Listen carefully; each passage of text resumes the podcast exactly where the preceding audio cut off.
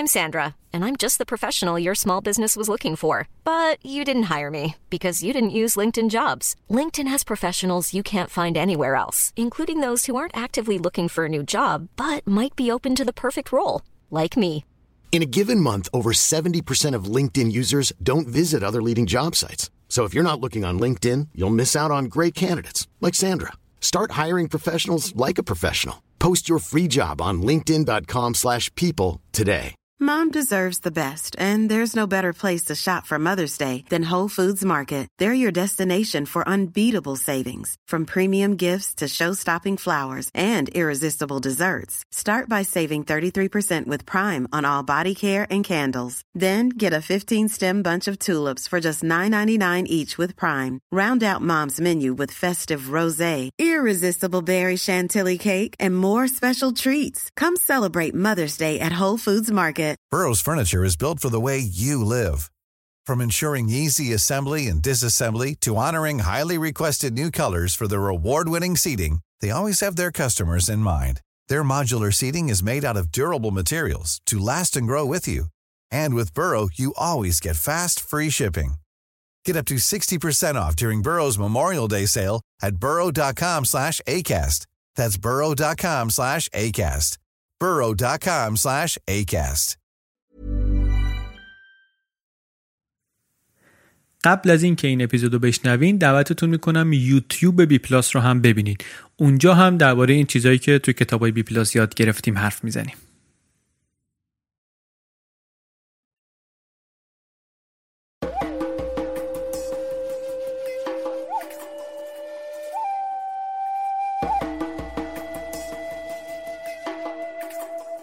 سلام، این اپیزود اول پادکست بی پلاسه، پادکستی که در هر اپیزودش من علی بندری یک کتاب غیر داستانی رو به صورت خلاصه برای شما تعریف میکنم.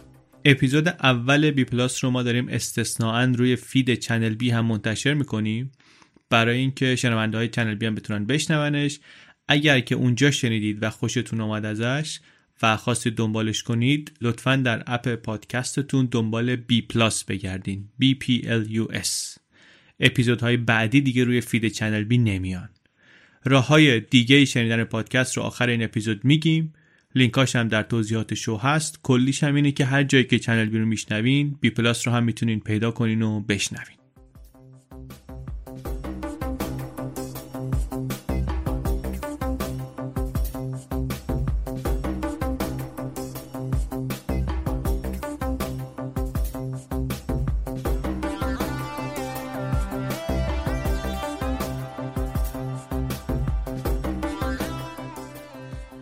ایده پادکست هم اینه که مغز کتاب رو، حرف اصلی کتاب رو اینجا بگیم که اونایی که کتاب میخونن یه دید معقولی داشته باشن از اینکه این کتاب چه چیزی بهشون میده. اونهایی هم که کتاب نمیخونن بتونن اینجوری حداقل اصل اون محتوایی رو که نویسنده واسه منتقل کردنش رفته کتاب نوشته بگیرن، اون محتوا گیرشون بیاد. این این ایده اصلی پادکست بی پلاسه. دو هفته یه بار چهارشنبه ها منتشر میشه. فصل اولش شانزده اپیزود داره. لیست همه کتابایی که در این فصل اول میخوایم بریم سراغشون همین الان در سایت بی پلاس پادکست دات کام هست. میتونید لیست رو برید ببینید. دو هفته بار اپیزودهاش به ترتیب منتشر میشن. بریم سراغ اپیزود اول پادکست بی پلاس.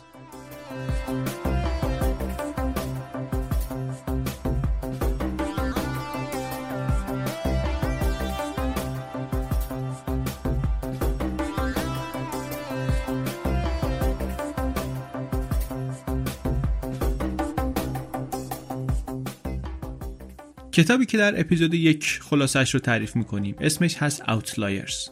از این کتاب نه تا ترجمه فارسی وجود داره با اسمای مختلف. بیشترین چیزی که استفاده کردن ترجمه کردن استثنایی هاست. Outliers رو گفتن استثنایی ها. ما هم دیگه معادل جدید تولید نکردیم، همین رو برداشتیم استفاده میکنیم. دور هم نیست از مفهوم انگلیسیش. اسم کاملش هست Outliers The Story of Success و درباره آدم‌های موفقه، آدم‌های انقدر موفق که با بقیه فاصله می‌گیرن و ما بهشون میگیم آدم‌های خارق العاده، استثنایی.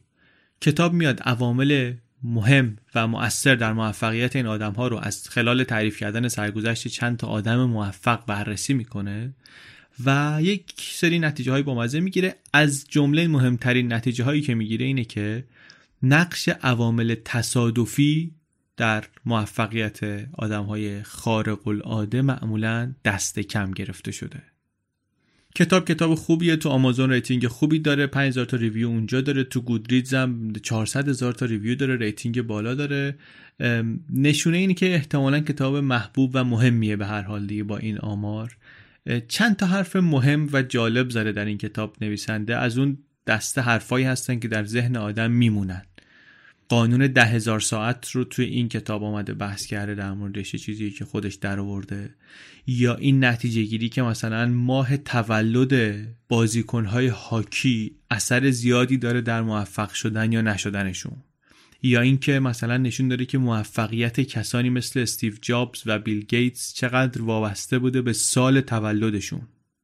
اینا از اونجور حرفایی هستن که اگر مثل من قبل از خوندن کتاب بهشون فکر نکرده باشین، ذهنتون رو احتمالاً درگیر میکنن و اگر هم بپذیریدشون احتمالاً تا مدت زیادی رهاتون نخواهند کرد. مغز حرف اینه که وقتی آدم‌های استثنایی میبینیم و مبهوت دستاوردها و موفقیتاشون میشیم، یکی از چیزهایی که غالباً دست کم میگیریم تأثیر شانس و اقباله. موفقیت خارق العاده معمولاً نتیجه یک سری رویدادهاییه که احتمال وقوعشون کم بوده و شانس‌های عجیب و غریبی یکی آورده که ترکیب این چیزهای نامحتمل براش اون شرایط خاص رو تولید کردن که توش بتونه چنین دستاورد چشمگیری داشته باشه. مثل بقیه کارهای نویسندهش مالکوم گلدول، این کتابم پر از حکایت‌ها و داستان‌های جذاب. اینا هم کمک میکنن که نویسنده حرفش رو واضح‌تر بتونه صورت بندی کنه و تعریف کنه و هم کاری میکنن که ادعای نویسنده و فرضیه هاش و استدلال هاش خورده بهتر و بیشتر در ذهن آدم بمونن. آدم جالبی هم هست نویسنده پرسر و صدای مالکوم گلدول. تعداد کتاب هایی که نوشته زیاد نیست، اما همه کتاباش خیلی پرفروش بودن. نظریه هایی که در این کتابا مطرح کرده جالبن، به قول خودش معمولاً برخلاف نظر عموماً پذیرفته شده هستن، که حالا البته خیلی حرف دقیقی نیست ولی به هر حال یکی از راهایی که جالب به نظر میرسه. سالهاست در نیویورک می نویسه، در یه سری مجلات خوشنام و معتبر دیگه می نویسه، سخنرانی میکنه. انتقادات به روش کار و نوشتن آقای گلدول البته کم نیست.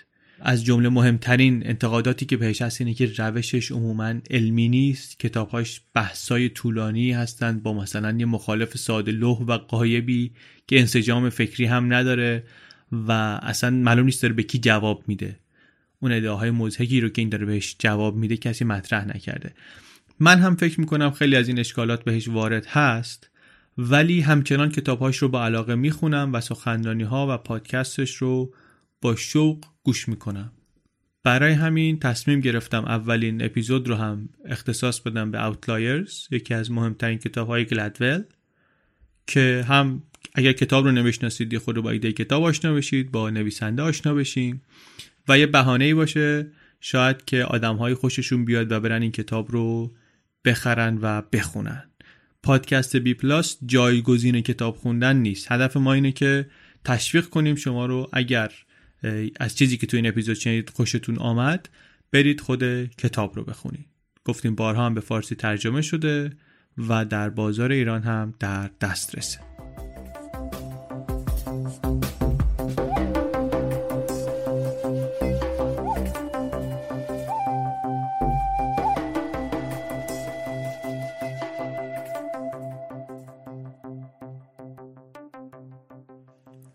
خب اولین چیزی که کتاب میاد بررسی میکنه اینه که خودساخته بودن یعنی چی؟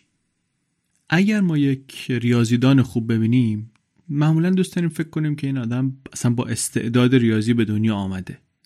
همینطوره وقتی که مثلا یک ورزشکار خیلی چالاک ببینیم، یک موسیقیدانی ببینیم که مثلا بگیم این درک ریتمی مادرزادی خوبی داره، یا یه برنامه نویسی ببینیم میگیم این توانایی غریزی مثلا حل مسئله داره. این این فکرهایی که ما خیلی وقتا ممکنه بکنیم. این به خاطر اینه که ما یک تمایل طبیعی داریم برای اینکه موفقیت‌های آدم‌ها رو یا دستاوردهای مهمشون رو ربط بدیم به توانایی‌های درونیشون یا حتی به تلاش‌هاشون. این کتاب به یه چیزهای دیگری نگاه می‌کنه این وسط. یه مثال جالب میزنه اینجا، میگه خود ساخته بودن واسه ما خیلی مهمه. ما خیلی دوست داریم یه نفر خود ساخته باشه. انقدری که وقتی جب بوش میخواست فرماندار فلوریدا بشه برای اون انتخابات کمپین میکرد. جب بوش البته میدونیم دو هزار و شانزده میخواست رئیس جمهور آمریکا بشه، توی پرایمری مقدماتی جمهوری خواه باخت به ترامپ. ولی این قصه چند سال پیش داره تعریف میکنه، اون موقعی که میخواست فرماندار فلوریدا بشه توی کمپینش میگفت من آدم خود ساخته ایم. خیلی مضحکه این ادعا از این آدم. باباش رئیس جمهور آمریکا بوده، داداشش رئیس جمهور آمریکا بوده، توی خانواده نزدیکشون یه بانکدار ثروتمند وال استریت هست، یک سناتور هست، ولی حتی این آدمم میاد میگه من خود ساخته هستم. انقدری که این فردگرایی در فرهنگ آمریکایی مهمه، حتی آدمی مثل جب بوش هم استراتژی تبلیغاتیش میشه اینکه بله من خود ساخته هستم.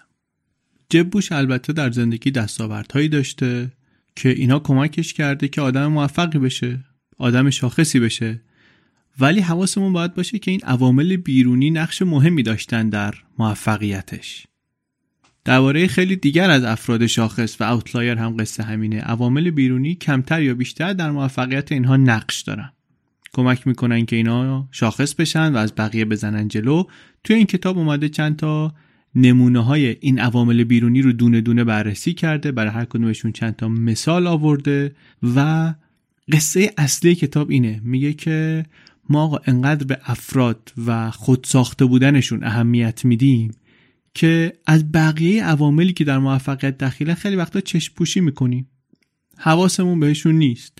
در واقع ادعای اصلی کتاب اینه که انسان خودساخته افسانه است، یک افسانه مردم پسنده که فرهنگ ما یعنی فرهنگ آمریکایی خیلی دوستش داره و خیلی بهش اهمیت میده و این چیزی که نویسنده این کتاب آقای مالکوم گلادول باهاش مشکل داره و در این کتاب داره میره به جنگش.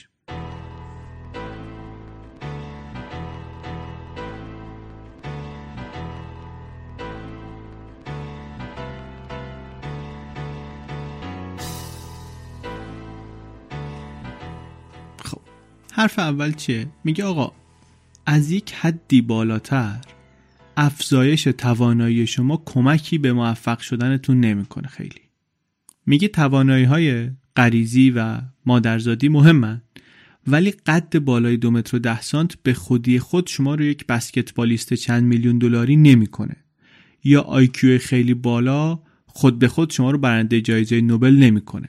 ها چرا؟ به خاطر اینکه مواد لازم برای موفقیت مثل قد بلند برای بسکتبالیست یا هوش ریاضی برای یک ریاضیدان، اینا همشون سقف دارن. از یه قدی به بالا دو سانتیمتر بلندتر بودن خیلی کمک خاصی نمیکنه به یه بسکتبالیست. یه مثال جالب میزنه، میگه در تحصیلات و در آموزش عالی هم قصه همینه. توی بعضی از دانشکده‌های حقوق به خاطر اینکه شرایط ورودی رو برابر کنن و یه تبعیض مثبتی مثلا قائل بشن، به بعضی از اقلیت‌های نژادی خورده‌ای ساده‌تر میگیرن ورود به دانشگاه رو، سهمیه میدن بهشون، مثل ما که مثلا در ایران سهمیه داریم. این دانشجو خب سطحشون همون اول که دارن وارد میشن یه خورده از بقیه همکلاسی‌هاشون پایین‌تره، نمره‌هاشون هم در طول دوران تحصیل یه هوا از همکلاسی‌های سفید پوستشون پایین‌تره.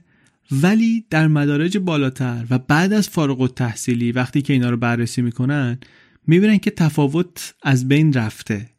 هرچند قبل از دانشگاه و در طول تحصیل سهمیه یا یه خورده ضعیف‌تر بودن، ولی بعد از دانشگاه اینا هم اندازه غیر سهمیه یا حقوق میگیرن، درآمدشون همونقدر میشه، افتخاراتی که کسب میکنن همونقدره، همونقدر وسط دنیای حقوق مشغول فعالیت هستن، خیلی تفاوتشون دیگه دیده نمیشه. نتیجه ای که میگیره اینه که مثل قد بسکتبالیست که مهمه ولی فقط تا یه حدی مهمه، در حقوق هم بعد از اینکه شما به یک حدی از تخصص حقوقی رسیدی، فاکتورهای دیگری هستن که از اون سواد و دانش شما دیگه مهمتر میشن. مهارت‌های اساسی البته برای اینکه شما موفق بشی لازم هستن، یعنی شما مثلا نمیتونی یک وکیل خبره بشی بدون اینکه مهارت منطقی فکر کردن رو داشته باشی. ولی وقتی شما به یک حدی از مهارت رسیدی، یه چیزایی مثل مهارت‌های اجتماعی یا ارتباطات یا حتی شانس بیشتر از تقویت مهارت استدلال مثلا به شما کمک میکنه در موفق شدن. یعنی شما به یک حدی از توانایی‌هایی که برسی در رشته‌های تخصصی مختلف، از اونجا به بعد اون چیزی که موفقیت برات میاره دیگه تقویت اون مهارت نیست، بهتر شدن در اون تخصص مشخص نیست، چیزهای دیگری دخیلن. بعد میرسیم به یه جایی از این کتاب که خیلی ها این کتاب رو اصلا به همین تیکش میشناسن، به اسم قانون ده هزار ساعت. میگه که هرچند قطعا استعداد مادرزادی یک ماده اولیه‌ای کلیدیه برای موفق شدن، ولی کار و کوشش زیاد هم مهمه. اگر مهمتر از اون نباشه حداقل به اون اندازه مهمه. میره اینجا نویسنده از خلال چند تا مطالعه موردی جالب یک نظریه در میاره به اسم نظریه ده هزار ساعت. میگه بیل گیتس تقریبا انقدر وقت گذاشته برای یاد گرفتن برنامه نویسی، برای برنامه نوشتن. بیتلز، بند موزیک بیتلز، اینا تقریبا انقدر کمابیش یه حساب کتابی میکنه، جالبم هست. توی یه کلابی در هامبورگ اینا رو سن برنامه اجرا میکردن و این تمرین های مداوم اینها رو بیتلز کرد. با اینکه اینا چه بیل گیتس چه مثلا بیتلز چه نمونه های دیگری که مثال میزنه اینا به شکل عجیبی باهوش بودن، ولی چیزی که جهانیشون کرد ساعت های پرشمار تمرینشون بود. بعد ادعا میکنه برای اینکه شما به این مقام استادی و خبرگی برسید در هر چیزی باید حداقل ده هزار ساعت تمرینش کنی و ده هزار ساعت شما اگه یه ضرب و جمع بکنی و ببینی که مثلا چند ساعت کار میکنی، چند ساعت میتونی روی یک چیز خاص کار کنی، روی یک چیز خاص کار کنی، میبینی که همه امکان این رو ندارن که بتونن برای یه کاری این همه تمرین کنن. یه قلمش این که شما باید خیلی زود شروع کنی که بتونی به اندازه کافی تمرین کنی که جلو باشی در رقابت. شما و خانواده شما باید امکانات لازم رو داشته باشن که حمایت کنن از کسی که مثلا قراره چهل ساعت هفته‌ای تمرین کنه که یک ویولونیست زبردستی بشه، به خاطر اینکه شما دیگه وقتی نداری برای امور روزمره بذاری یا حتی بذاری کار کنی. پس یه سری شرایط خاص میطلبه اینجور سرمایه گذاری کردن برای کسب یک مهارت. بسته به نوع فعالیت و تخصصی که دنبالش هستی ممکنه وسایل گرونی هم لازم داشته باشی. تشویق خانواده، تشویق دوستا، محیط، مربی، معلم، حتی مثلا مهربونی آدمای غریبه‌ای که آدم ممکنه تو خیابون ببینین، همه ممکنه به کار آدم بیاد. اگر شما مثل بیتلز، مثل بیل گیتس خوش شانس باشی، همه اینها رو خواهی داشت. ولی بازم کلی آدم‌ها هستن که به این درجه استادی و جهانی شدن در زمینه‌ای که انتخاب کردن نمیرسن. قانون طلایی که این کتاب درآورده، حساب کتابش هم حساب کتاب جالبی اگر نگاه کنید، اینه که شما برای اینکه در کاری استاد مسلم بشی لازمه که حداقل ده هزار ساعت تمرینش کنید. دیگه چی؟ میگه که سن نسبی ما، یعنی سن ما نسبت به اون گروهی که داریم توش رشد میکنیم، این هم ممکنه باعث موفقیت یا شکست ما بشه. سن نسبی یعنی عملاً اون ماهی که توش به دنیا اومدیم. مثالش لیگ هاکی جوانان کاناداست. میگه سن مجاز کسایی که توی یه گروه بازی میکنن اینا از یک ژانویه حساب میکنن، یعنی میگن همه بچه‌هایی که در یک سال مشخص به دنیا آمدن، همه اونایی که دو هزار و ده به دنیا آمدن میتونن توی یه گروه باشن، با هم رقابت میکنن. به نظر خیلی هم عادلانه میاد دیگه، همه هم سنن. ولی نه، عادلانه نیست، به خاطر اینکه این سیستم میاد بچه‌ای رو که یک ژانویه دو هزار و ده به دنیا آمده با بچه‌ای که بیست و هفتم دسامبر دو هزار و ده به دنیا آمده میذاره توی یه گروه، یه کاسه میکنه اینا رو. عملاً بچه‌ای که دسامبر به دنیا آمده داره با بچه‌ای رقابت میکنه که یک سال ازش بزرگتره. این نابرابری در نگاه اول مشخصه، یه فرض غلطی رو هم ایجاد میکنه و سیستم اصلا فضا رو هول میده به سمت اثبات همین فرض غلط. مربی میاد فقط اون بچه های نه ساله‌ای رو تشویق میکنه که قوی ترن و بازیکنهای بهتری هن. پس اونا هی انگیزه میگیرن هی بهتر و بهتر بشن، در حالی که اونا نه قوی ترن نه بهترن لزومن، فقط بزرگترن. فقط سنشون بیشتره. یک سال برای یه بچه مثلا نه ساله یعنی یک هشتم زندگیش. این یه تفاوت خیلی معنی داره در در سنشون. با این امتیاز ناعادلانه سنی در یکی از تأثیرگذارترین دوره‌های زندگی بچه‌ها میان تمجید میشن و موقعیت رشد پیدا میکنن. به این شرایط میگن انباشتگی امتیازات، مثلا cumulative advantage. و به همین خاطره که میگه تولد بیشتر بازیکن‌های حرفه‌ای هاکی در کانادا اگه نگاه کنیم مدارکشون رو در نیمه اول ساله، چون این امتیاز هی رو هم انباشته شده در طول سالیان.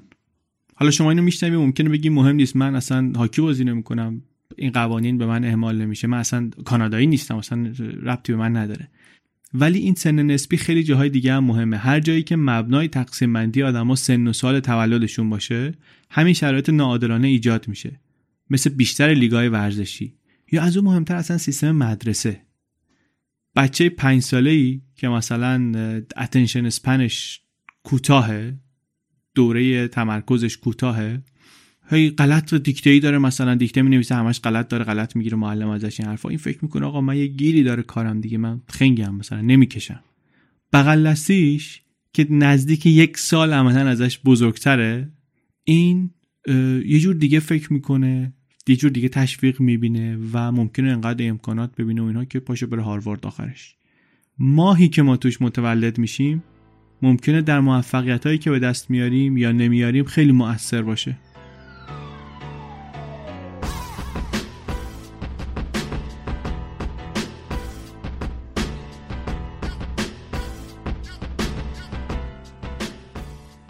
یک چیز دیگری که کتاب بهش نگاه میکنه اینه که از یک حدی به بعد توانایی های طبیعی شما، توانایی های مادرزادی شما در موفق شدنتون خیلی تأثیری ندارن. یه فاکتور مهم دیگری میاد وسط. وقتی شما یه حدی از مهارت رو دارید، یه فاکتور مهم دیگری میاد وسط به اسم هوش عملی، practical intelligence. هوش عملی یعنی نوهاو داشتن، یعنی اینکه شما یه کاری رو مهارت انجامش رو داشته باشی و با تجربه یاد گرفته باشی و اون چیزی رو که یاد گرفتی با تجربه برای حل مسائل روزمره ازش استفاده کنی، یاد بگیری مثلا در موقعیت‌های اجتماعی چطور گلیمتو از آب بکشی بیرون، بدونی چیزی که میخوای، سوالی که داری از کی بپرسی، چیزی که میخوای از کی بخوای، کی بخوای، چه جوری بخوای که بگیریش، بتونی چونه بزنی با آدما، بتونی با آدم دارای قدرت تعامل کنی، مذاکره کنی، چطوری به هدفت خودت نزدیکتر کنی از طریق این روابط اجتماعی، از این جور چیزا. به این میگن هوش عملی، practical intelligence. این یک دانش ذاتی نیست. یک جامعه شناس به اسم آنت تلاروو به این نتیجه رسیده که والدین پولدارتر بیشتر از والدین فقیر در فرزندانشون احساس محق بودن ایجاد میکنن، حس انتایتلمنت بهشون میدن. چطوری؟ با بیشتر بهشون توجه کردن و با فراهم کردن امکان فعالیت هایی که بهشون امکان رشد فکری بده. خانواده هایی که وضعشون بهتره عموما این کار میکنن و به بچه هاشون یاد میدن که انتظار احترام داشته باشن و اینکه بتونن شرایط رو با توجه به چیزی که میخوان تغییر بدن، کاستومایز کنن. در حقیقت دارن اینها رو مجهز میکنن به هوش عملی. این برعکس خانواده های فقیر. خانواده های فقیر عموماً عموماً مرعوب قدرت هستن. اینا اجازه میدن که بچه‌هاشون به صورت طبیعی بزرگ بشن. طبیعی توی کوتیشن مارک. به این معنی که فشار کمتر روی این بچه‌ها، تلنگر ممکنه کمتر باشه، تشویق کمتره، اصلا توجه کمتره. و اینطوری بچه خانواده فقیر احتمالاً هوش عملی رو اونطوری یاد نمیگیره. هوش عملیش اونطور توسعه پیدا نمیکنه که بچه خانواده پولدارتر و این شانسش رو در موفقیت کمتر از قبل میکنه. از این نویسنده استفاده میکنه که بگه که چطور بزرگ شدن ما در شانسمون برای موفق شدن تأثیر میگذاره. حالا من اینجا اینو خودم اضافه کنم، احتمالاً میتونسته خیلی مثالهای دم دست‌تری بزنه و اینو راحت‌تر بحث کنه که چرا چطور بزرگ شدن مهمه، ولی از این طریق آمده چون احتمالاً می‌خواسته یه چیز جدیدی معرفی کنه. برداشت منه. دیگه چی؟ سال تولد. میگه آقا سال تولدم ممکنه که از این رو به اون رو کنه سرنوشت آدم رو. اصلا ایده همینه دیگه. ایده اینه که امتیازهای نابرابر زندگی ممکنه از جاهای خیلی متفاوتی نشأت بگیرن. میگه این بیلیونرهای معروف دنیای نرم افزار رو در نظر بگیرید، بیل گیتس، استیو جابز و بیل جوی، یکی از بنیانگذاران سان مایکروسیستم. میگه همه اینها استعداد استدلال منطقی داشتن، جاه طلبی داشتن، هوش عملی داشتن، موقعیت‌هایی داشتن که بتونن مهارت‌هاشون رو تمرین کنن. ولی آیا اینا رو که بدونیم معمای موفقیت اینا رو حل کردیم؟ همینا بوده قصه؟ نه. اینا این شانس رو هم داشتن که یک سری موقعیت‌های دقیقی در زندگیشون برنامه‌ریزی شده باشه که بهشون اجازه بده این ده هزار ساعت تمرینشون رو، تمرین برنامه‌نویسیشون رو در درست‌ترین زمان ممکن انجام بدن. سال تولدشون طوریه که در درست‌ترین زمان ممکن، برای اینکه در این دنیای بسیار متغیر نرم افزار شانس سرمایه‌گذاری و سود بردن داشته باشن، در درست‌ترین زمان ممکن بتونن واردش بشن. اونقدری دیر باشه که مثلا کامپیوتر قابل قبولی داشتن که بتونی باهاش برنامه‌نویسی کنی و باگ بگیری و از این حرفا، در دسترس باشه بتونن بخرن. و از اون طرف اونقدی هم دیر نشده باشه که ایده هایی که به ذهن اینا میاد به ذهن بقیه هم اومده باشه. حتی انقدر سالهای درستی به دنیا اومده بودن که شرکتاشون رو تونستن دقیقاً در اون سنی ثبت کنن که باید. اگر سنشون یه مقدار بالاتر می بود، بیشتر احتمالاً به آرامش داشتن فکر می‌کردن، درگیر نمی‌شدن با این ریسکایی که درگیرشون شدن موقعی که داشتن شرکت‌ها رو درست می‌کردن و این سودی که نصیبشون شد نصیبشون نمی‌شد. البته طبیعتاً همه آدمای موفق دنیای نرم افزار در همین سالهای پنجاه و چهار تا پنجاه و شش به دنیا نیومدن، ادعای نیست. ولی حقیقت خیلی مهمیه که اگر شما در زمان درست، در جای درست باشی، شانس موفقیتت خیلی میره بالاتر. و زمان درست، جای درست بودن خیلیش بستگی داره به سال تولد. سال تولد میتونه نقش خیلی مهمی بازی کنه در موفق شدن یا نشدن ما.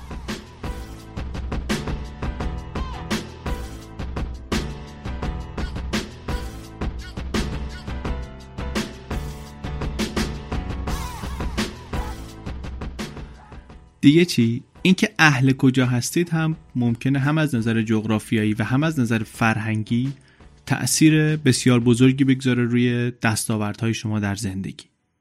یک کلیشه‌ای هست، یک استریوتایپی هست، احتمالاً شنیدیم، که میگن که آسیایی‌ها در ریاضی قوی هستن، ریاضیشون خوبه. بعضیا ممکنه که بگن اینطوری حرف زدن پالیتیکلی کورکت نیست، ولی در واقع بعضی از وجوه فرهنگ شرقی هست که دانش آموزان ریاضی بهتری تربیت میکنه. ادعای جالبیه. من خودم اولین بار که کتاب رو خوندم یکی از چیزهایش بود که تو ذهنم موند و میگفتم به دوستانم که آره، ادعای طرف اینه که اینکه یکی ریاضیش خوبه ممکنه ریشه فرهنگی داشته باشه. یه قصه قصه زبانه. میگه استعداد ریاضی در آسیایی ها، حالا خیلی چینی ها رو در موردشون صحبت میکنه توی این فصل کتاب، خیلی زود شروع میکنه به پرورش پیدا کردن، چون اولا عددا در زبان چینی کوتاهن. میگه ذهن آدم معمولا یک سری اعداد رو در لوپای دو ثانیه‌ای میتونه حفظ کنه. یعنی من اگه یک رشته عدد به شما بدم چهار، هشت، پنج، سه، نه، هفت، شش و بگم که شما اینو نگاه کن، بلند بخون و حفظش کن، بعد مثلا بیست ثانیه اون طرفو نگاه کن، بعد دوباره بگو، بین انگلیسی زبان‌ها پنجاه درصدشون احتمالاً این رو یادشون میاد. چهار، هشت، پنج، سه، نه، هفت، شش. ولی این آمار تو چینی‌ها میرسه به صد درصد، نزدیک صد درصد. همه میتونن به راحتی حفظ کنن این تعداد رو، چون عددها در زبان اونها کوتاه‌ترن. یعنی به جای چهار شما میگی سی، به جای هفت میگی کی. اینجوری توی اون لوپ دو ثانیه‌ای شما میتونی عددهای بیشتری جا بدی، رقمهای بیشتری جا بدی. در نتیجه بچه چینی زودتر از بچه غربی شمردن یاد میگیره. میگه به طور میانگین یه بچه چینی در چهار سالگی تا چهل میتونه بشموره، بچه آمریکایی تا پونزده. بچه آمریکایی تا پنج سالش نشه به چهل نمیتونه برسه، یعنی تو همون پنج سال اول یه سال عقب میمونه. از این گذشته سیستم عددیشون هم مهمه. میگه در سیستم آسیایی عددها شفافن، بیست و چهار هست، دو ده و چهار. سی و هفت هست. سه ده و هفت. بر همین وقتی که میگی بیست و چهار به اضافه سی و هفت، لازم نیست اون محصل چینی مثل آمریکایی این عددا رو بشکنه به یکان و دهگان، دهگانا رو جمع کنه با هم، یکانا رو با هم، حاصل جمع رو بعداً دوباره بیاره تو این سیستم تحویل تو بده به صورت یک عدد. بلکه وقتی شما مسئله رو براش تعریف میکنی، عملاً عمل جمع داره همزمان خودش انجام میشه و این فقط لازمه که دوباره به زبان بیاره اون طرف نتیجهش رو. همینطوری که روش میخونی عملاً داری جمع میکنی دیگه. بعد یه چیز دیگه هم اضافه میکنه به این، میگه بجز مسئله زبان، برنج هم مهمه. برنج قوت قالب آسیایی هاست و برنجکاری یک آیین سخت کوشیه و این به پرورش ریاضی، به پرورش ذهن ریاضی در دانش آموز کمک میکنه. در غرب کشاورزی به سختی برنجکاری نیست. یک محصول درست حسابی و سودده برنج شما بخوای داشته باشی، باید دقیق باشی، باید هماهنگی داشته باشی و باید صبر زیاد داشته باشی. بعد در سیستم فئودالی غربی میگه چیز زیادی واسه کشاورز نمیموند که نشون دهنده میزان تلاشش باشه، نتیجه تلاشش باشه، چون کشاورز بیشتر محصولش رو میداد به صاحب زمین. ولی در شرق یک رابطه واضح و مشخصی بود بین تلاش و دستاورد کشاورز.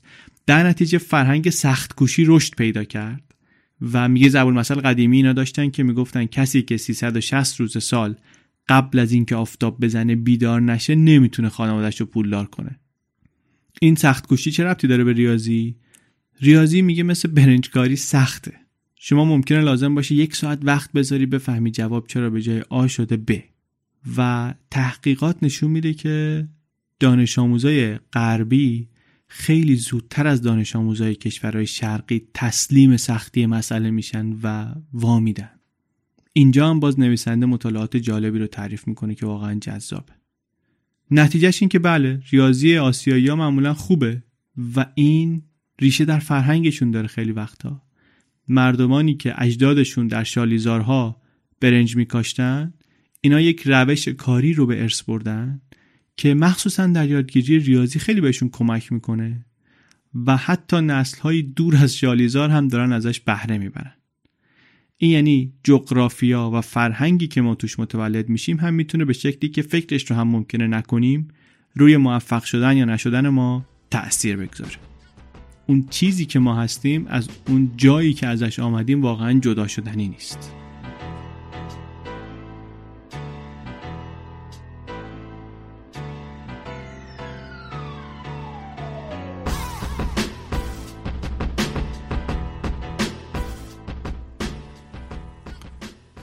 اوتلایر ها و استثنایی های دیگری هم داریم که خیلی دوست داشتنی نیستن، مثل سوانح هوایی. اونا هم یه جور پدیده شاخصن، اتفاق نادری هستن که تقریبا همیشه هم از ترکیب یک سری اشتباهات کوچک به وجود میان، اشتباهاتی که خودشون به خودی خود مهم نیستن، ولی همونطوری که مثلا بیل گیتس در موقعیت‌های متوالی خیلی خوش شانس بوده و کتاب اینها رو توضیح میده، خلبانه ممکنه که در یه موقعیت‌های متوالی بدشانس بشه و یک سری مشکلات کوچیکی نهایتاً منجر بشن به یک فاجعه بزرگی. باز چند تا مثال فوق‌العاده به یاد موندنی اینجا میزنه، از جمله مثال یک شرکت هواپیمایی کره‌ای که میگه قبل از سال دو هزار اینا در ایمنی پرواز رکوردشون خیلی افتضاح بود. رکورد سوانح هواییشون هفده برابر میانگین ثبت شده برای صنعت هوانوردی بود و میگه ریشه یابی وقتی که کردن دیدن که این رو با علتهای فرهنگی میشه توضیح داد. خیلی عجیب. میاد باز یه سری مطالعه بامزه تعریف میکنه.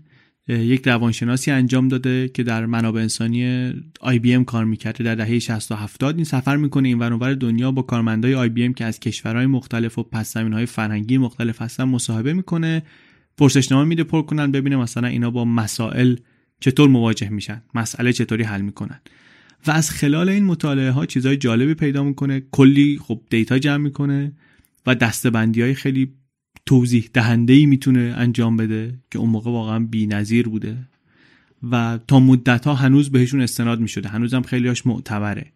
یه نمودار مثلا داشت نشون میداد که چقدر یک جامعه فردگراست، چقدر جمعگرا. که توش فردگراترین کشور آمریکا بود و نویسنده میگه خب وقتی شما اینو میبینی تعجب نمی‌کنی که اون وقت از بین کشورهای صنعتی، کشورهای پیشرفته دنیا، آمریکا تنها کشوریه که سیستم بهداشت عمومی نداره. ته ته فردگراییه. یا مثلا یه نمودار با مزه داره، کدوم کشورها هستن که تحت هیچ شرایطی از دستورالعمل‌ها عدول نمی‌کنن، اصلا یه پا اینور خط نمیذارن، خط کشیده شده همونجا وای میسن. کدوم کشورها هستن که مثلا یه خورده شلترن از این نظر. یافته‌هاش جالبه، خوب و بدم نمیگه، نمیگه این بده این خوبه، ارزش گذاری نمیکنه، فقط مشاهده میکنه و ضبط میکنه. و مثلا میگه که بین بلژیک تا دانمارک بیشتر از یه ساعت پرواز فاصله نیست. شما یه عکس از یه کوچه‌ای بگیری شاید به راحتی معلوم نشه که این بلژیک یا دانمارکه، ولی تفاوت‌ها عجیبه. از جمله چیزای جالبی که معرفی می‌کنه شاخصی به اسم پاور دیستنس که نمودش میشه این که رفتار آدما نسبت به سلسله مراتب چطوره. رئیس و مرئوس چقدر با هم فرق میکنن، آدمی که سن بالاتر داره چقدر مثلا احترام بهش میذارن. این مثلا یه چیزی که در بلژیک و دانمارک زمین تا آسمون با هم فرق میکنه. مثلا در دانمارک یا در سوئد یا در کشور اسکاندیناوی دیگه نخست وزیر خیلی طبیعیه که مثلا با مترو بره سر کار، با اتوبوس بره سر کار، سوار دوچرخه بشه بره بیاد. کسی از این تعجب نمیکنه و اگر غیر از این باشه تعجب میکنن. یه جوریه در اسکاندیناوی، در این کشورهایی که سلسله مراتب اهمیت نداره و مردم خیلی اهمیتی بهش نمیدن، که انگار اصلا اون طرفی که قدرت داره یه خود خجالت میکشه از قدرتی که داره. در حالی که از اون طرف مثلا در فرانسه اینطور نیست. انتظاری که از رئیس جمهور وجود داره اینه که شأن ریاست جمهوری رو رعایت کنه و با تشریفات بره، با تشریفات بیاد. حالا البته ممکنه الان یه خورده این شرایط عوض شده باشه، این کتاب چند سالی میگذره از انتشارش دیگه و این مطالعه که حداقل چند دهه میگذره، چهار پنج دهه ازش میگذره، ولی تفاوت همون موقع هم بارز بوده. این تفاوت میگه تفاوت پاور دیستنس بود. در این زمینه هم کتاب هم مثالای خیلی خوبی داره، هم توضیحات بسیار جذابی. استفاده جالبی هم میکنه نویسنده از این قضیه. یادمونه دیگه شروع کردیم اینو داشت درباره سوانح هوایی حرف میزد و کورین ایرلاین و اینها. میگه که در فرهنگ کره‌ای سلسله مراتب قدرت ارزش بالایی دارن، خیلی مهمه، همه باید به مافوق احترام بذارن. واسه همین اگه خلبانی اشتباهی بکنه، کمک خلبان کمکی این دونپایه تره یه خورده و احساس خیلی اطمینان و اعتماد به نفس نمیکنه برای اینکه اشتباه خلبان رو تذکر بده یا اصلاح کنه. فرهنگش بهش این اجازه رو نمیده، خیلی احترام بزرگتر، احترام با تجربه تر. و این زهر حرفش رو میگیره حتی اگه حرفی بخواد بزنه. چند نمونه بسیار جالب رو بررسی میکنه، از جمله یک پروازی داشتن، پرواز کورین ایرلاین بوده به گوام، که میگه مثلا اونجا افسر اول پرواز این سعی میکنه به خلبانه بگه که آقا دید ما برای اینکه به باند برسیم خیلی ضعیفه، نمیبینی. ولی انقدر هی زهر حرفش رو میگیره و میخوره که آخرش با یه ملایمت خیلی غریبی میگه که کاپیتان خیلی ببخشید، خیلی عذر میخوام، مثلا فکر نمیکنید یه خورده اینجا بارون بیشتره؟ خلبانه هم خسته است، این بابا هم انقدر لحنش آروم و شل بوده، هیچ هشداری توش نبوده که اصلا خلبانه نمیگیره این چی داره میگه و بوم میخورن تو تپه. بعدن یه مطالعه که انجام دادن شرکت هواپیمایی دید که واقعا مسائل فرهنگی، نگاه سلسله مراتبیه که این مشکل رو ایجاد کرده. از جمله راه حل‌ها این بود که گفتن آقا مثلا توی کابین خلبان، توی کاکپیت، اینا دیگه به اسم کوچیک باید همدیگه رو صدا کنن الزامن، به خاطر اینکه یه خورده اون دیوار بریزه، راحت تر بشن.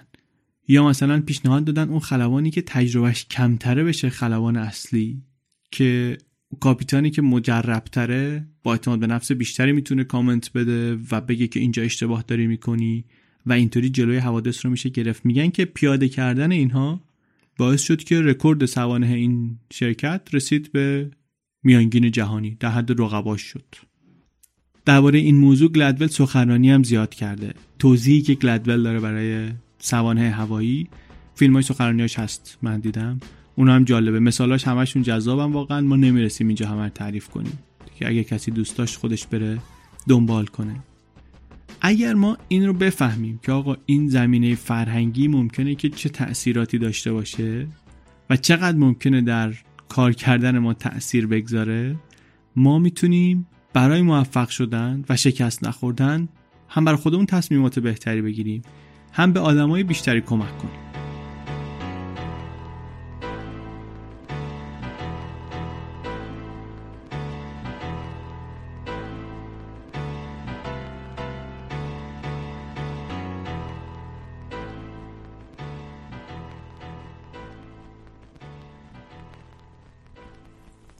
فصل آخر کتاب یک کمی رو تو خط این که راهکار بده و پیشنهاد بده، میگه که اگر ما دلایل این شرایط نابرابر دو طرف بازی رو شناسایی کنیم، تشخیص بدیم، میتونیم برای آدما موقعیت‌های درست کنیم که موفق بشن. میتونیم عادلانه تر کنیم شرایط رو برای موفق شدن. میگه این پروسه‌ای که ما الان برای بالو پر دادن به استعداد و منتهی شدن به موفقیت آدم‌ها پیاده می‌کنیم، موفق نبوده، خیلی نتونسته آدم‌های شاخصی تحویلمون بده. برگردیم به همون مثال هاکی. در هاکی اون سیستم کاتاف سالیانه که گفتیم که گفتیم مال اول ژانویه است، اون خیلی کارش نمیشه که حتی وقتی که شما قوانین رو همینطوری نگاه کنی، این بی‌عدالتی وجود خواهد داشت. خیلی از بازیکن‌های هاکی که پشتکار داشتن، تلاش زیادی کردن، بهتر از بقیه توپ رو مهار می‌کردن، ولی به خاطر اینکه منابع به کسانی می‌رسید که با امتیاز ناعادلانه در زمان درست‌تر متولد شده بودن، اینا محو شدن، ناپدید شدن. زمان تولد برای بعضیا شد امتیاز، برای بعضیا شد نقطه ضعف. حالا این خطا رو اگر شما شناسایی کنی در سیستم، میتونی اصلاحش کنی. میتونی به جای اون کاتاف سالیانه بگی چهار تا گروه میکنی که این امتیاز سن نسبی بی اثر بشه.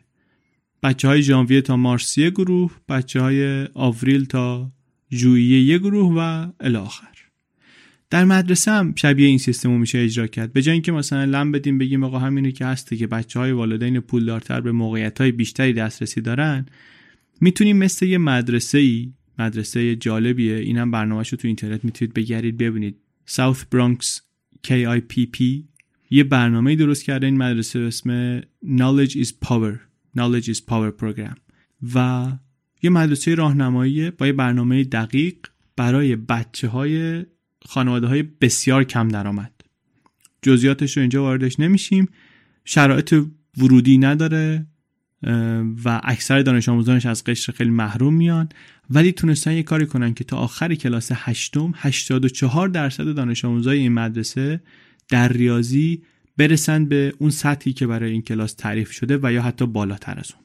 یعنی میشه، یعنی اگر که ما دلایل شرایط نابرابر در دو طرف بازی رو تشخیص بدیم، میتونیم برای آدم‌ها موقعیت‌های درست کنیم که موفق بشن، ولی باید حواسمون باشه که شرایط نابرابر از کجا ایجاد شدن. اینو باید بتونیم کشف کنیم. خلاصه خیلی خیلی کوتاه نتیجه یک دو خطی این کتاب اینه که هیچ مردی، هیچ زنی، هیچ بازیکن هاکی کانادایی، هیچ کس یک جزیره‌ای نیست واسه خودش باشه.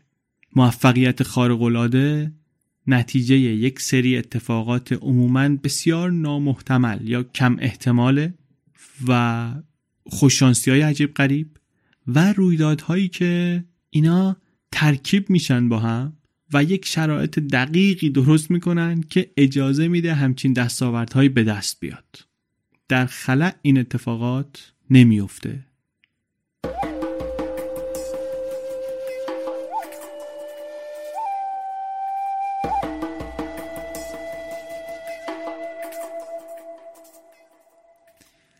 چیزی که شنیدین اپیزود اول پادکست بی پلاس بود. این اپیزود بی پلاس رو من علی بندری به کمک فاطمه فخاریان و امید صدیق فر ساختیم. بی پلاس یک هفته در میون چهارشنبه ها منتشر میشه. میتونید از همه اپلیکیشن های پادکست و از ناملیک و ساوند کلاود و تلگرام یا از سایت خودمون بی پلاس پادکست دات کام گوشش بدین. طبق معمول البته پیشنهاد اول ما اینه که یک اپلیکیشن پادکست نصب کنید مثل اورکست یا کاست باکس و اونجا بی پلاس و چنل بی و بقیه پادکست هایی رو که دوست دارین پیدا کنین و گوش بدین. هم برای خودتون بهتره و امکانات بیشتری بهتون میده و هم برای ما بهتره که آمار درستتر و دقیقتری به همون میده که برای اداره کردن و توسعه دادن پادکست لازم داریم. بی پلاس پادکست دات کام رو ببینین. یک کار جدیدی که ما در بی پلاس کردیم اینی که برای شنونده های بی پلاس این گزینه رو تعریف کردیم که اگر خواستن بتونن پشتیبان اپیزودها بشن. شما اگر دوست دارین میتونین با یک مبلغ مختصری پشتیبان هر اپیزودی که دوست داشتید بشید. الان که ما داریم منتشر میکنیم این مبلغ مختصر در اردیبهشت نود و هفت هست سه هزار تومان یا یک دلار برای هر اپیزود. بعدها ممکنه این کمی تغییر کنه ولی کلا ایده اینه که عدد کوچیکی باشه. میتونید هم به جای یک اپیزود پشتیبان کل فصل یک بشید که شانزده تا اپیزود داره. کلا این کار سیستم پشتیبانی به ما قرار کمک کنه که خوب و منظم بتونیم پادکست تولید کنیم. ولی لطفاً توجه کنید که بی پلاس یک پادکست کاملا رایگانه. هیچ الزامی وجود نداره. نه الزام قانونی وجود داره، نه الزام اخلاقی وجود داره که پول بده کسی بابت پادکست. پشتیبان شدن و پرداخت کردن این پولی که اونجا نوشتیم و اینجا صحبتشو داریم میکنیم کلا اختیاریه. فقط یک امکانه برای کسانی که دوست دارن و میتونن در پشتیبانی از پادکست نقشی داشته باشن. پایه اصلی اپیزودهای بی پلاس خلاصه های بلینکیست هستند. بلینکیست یک سرویس، یه سایت انگلیسی زبانه، سایت و اپلیکیشن انگلیسی زبانه که توش کتاب‌های غیر داستانی رو خلاصه میکنن و میذارن. یه حق عضویت ماهانه یا سالیانه میدی، یه آرشیوی دارن. الان بیشتر از دو هزار و پانصد تا کتاب توشه، خلاصه کتاب توشه. خلاصه‌ای که مثلا خوندنش یه رو بیست دقیقه وقت میگیره. بعضیاش نسخه صوتی هم داره که میشه بهش گوش داد. سرویس خوبیه، من خودم دارم الان تقریبا یک سالی میشه و خیلی باهاش تونستم خلاصه کتاب بخونم. بعضی از کتابا رو اونجا خلاصه‌اش خوندم، تصمیم گرفتم برم خودش رو هم بخونم، بعضیا رو هم نه، به همون خلاصه اکتفا کردم. لینک اشتراک بلینکیست رو در توضیحاتش و در سایت میتونید پیدا کنید. اگر از اون طریق برید و ثبت نام کنید یک درصدی هم بلینکیست به ما میده. ممنون که گوش کردید. ممنون که پادکست رو به دیگران معرفی میکنید. از حسین نجفی که موزیک اینتروی پادکست بی پلاس رو ساخته و از مهران بلحسنی طراح پوسترها و وبسایت بی پلاس پادکست دات کام. بی پلاس پادکستی از چنل بی پادکست.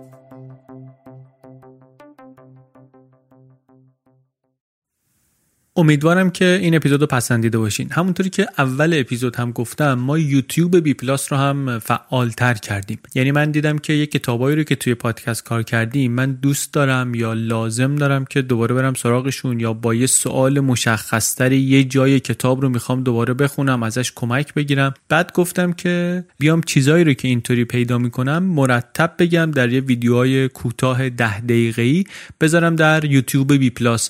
مطمئنم که به درد کسان دیگری هم خواهد خورد. اینطوری ما اونجا در یوتیوب هم میتونیم با هم این کنجکاوی ها رو ادامه بدیم و کنار هم یاد بگیریم. پادکست بی پلاس رو در یوتیوب سرچ کنید و عضو کانال ما در یوتیوب هم بشید. مرسی.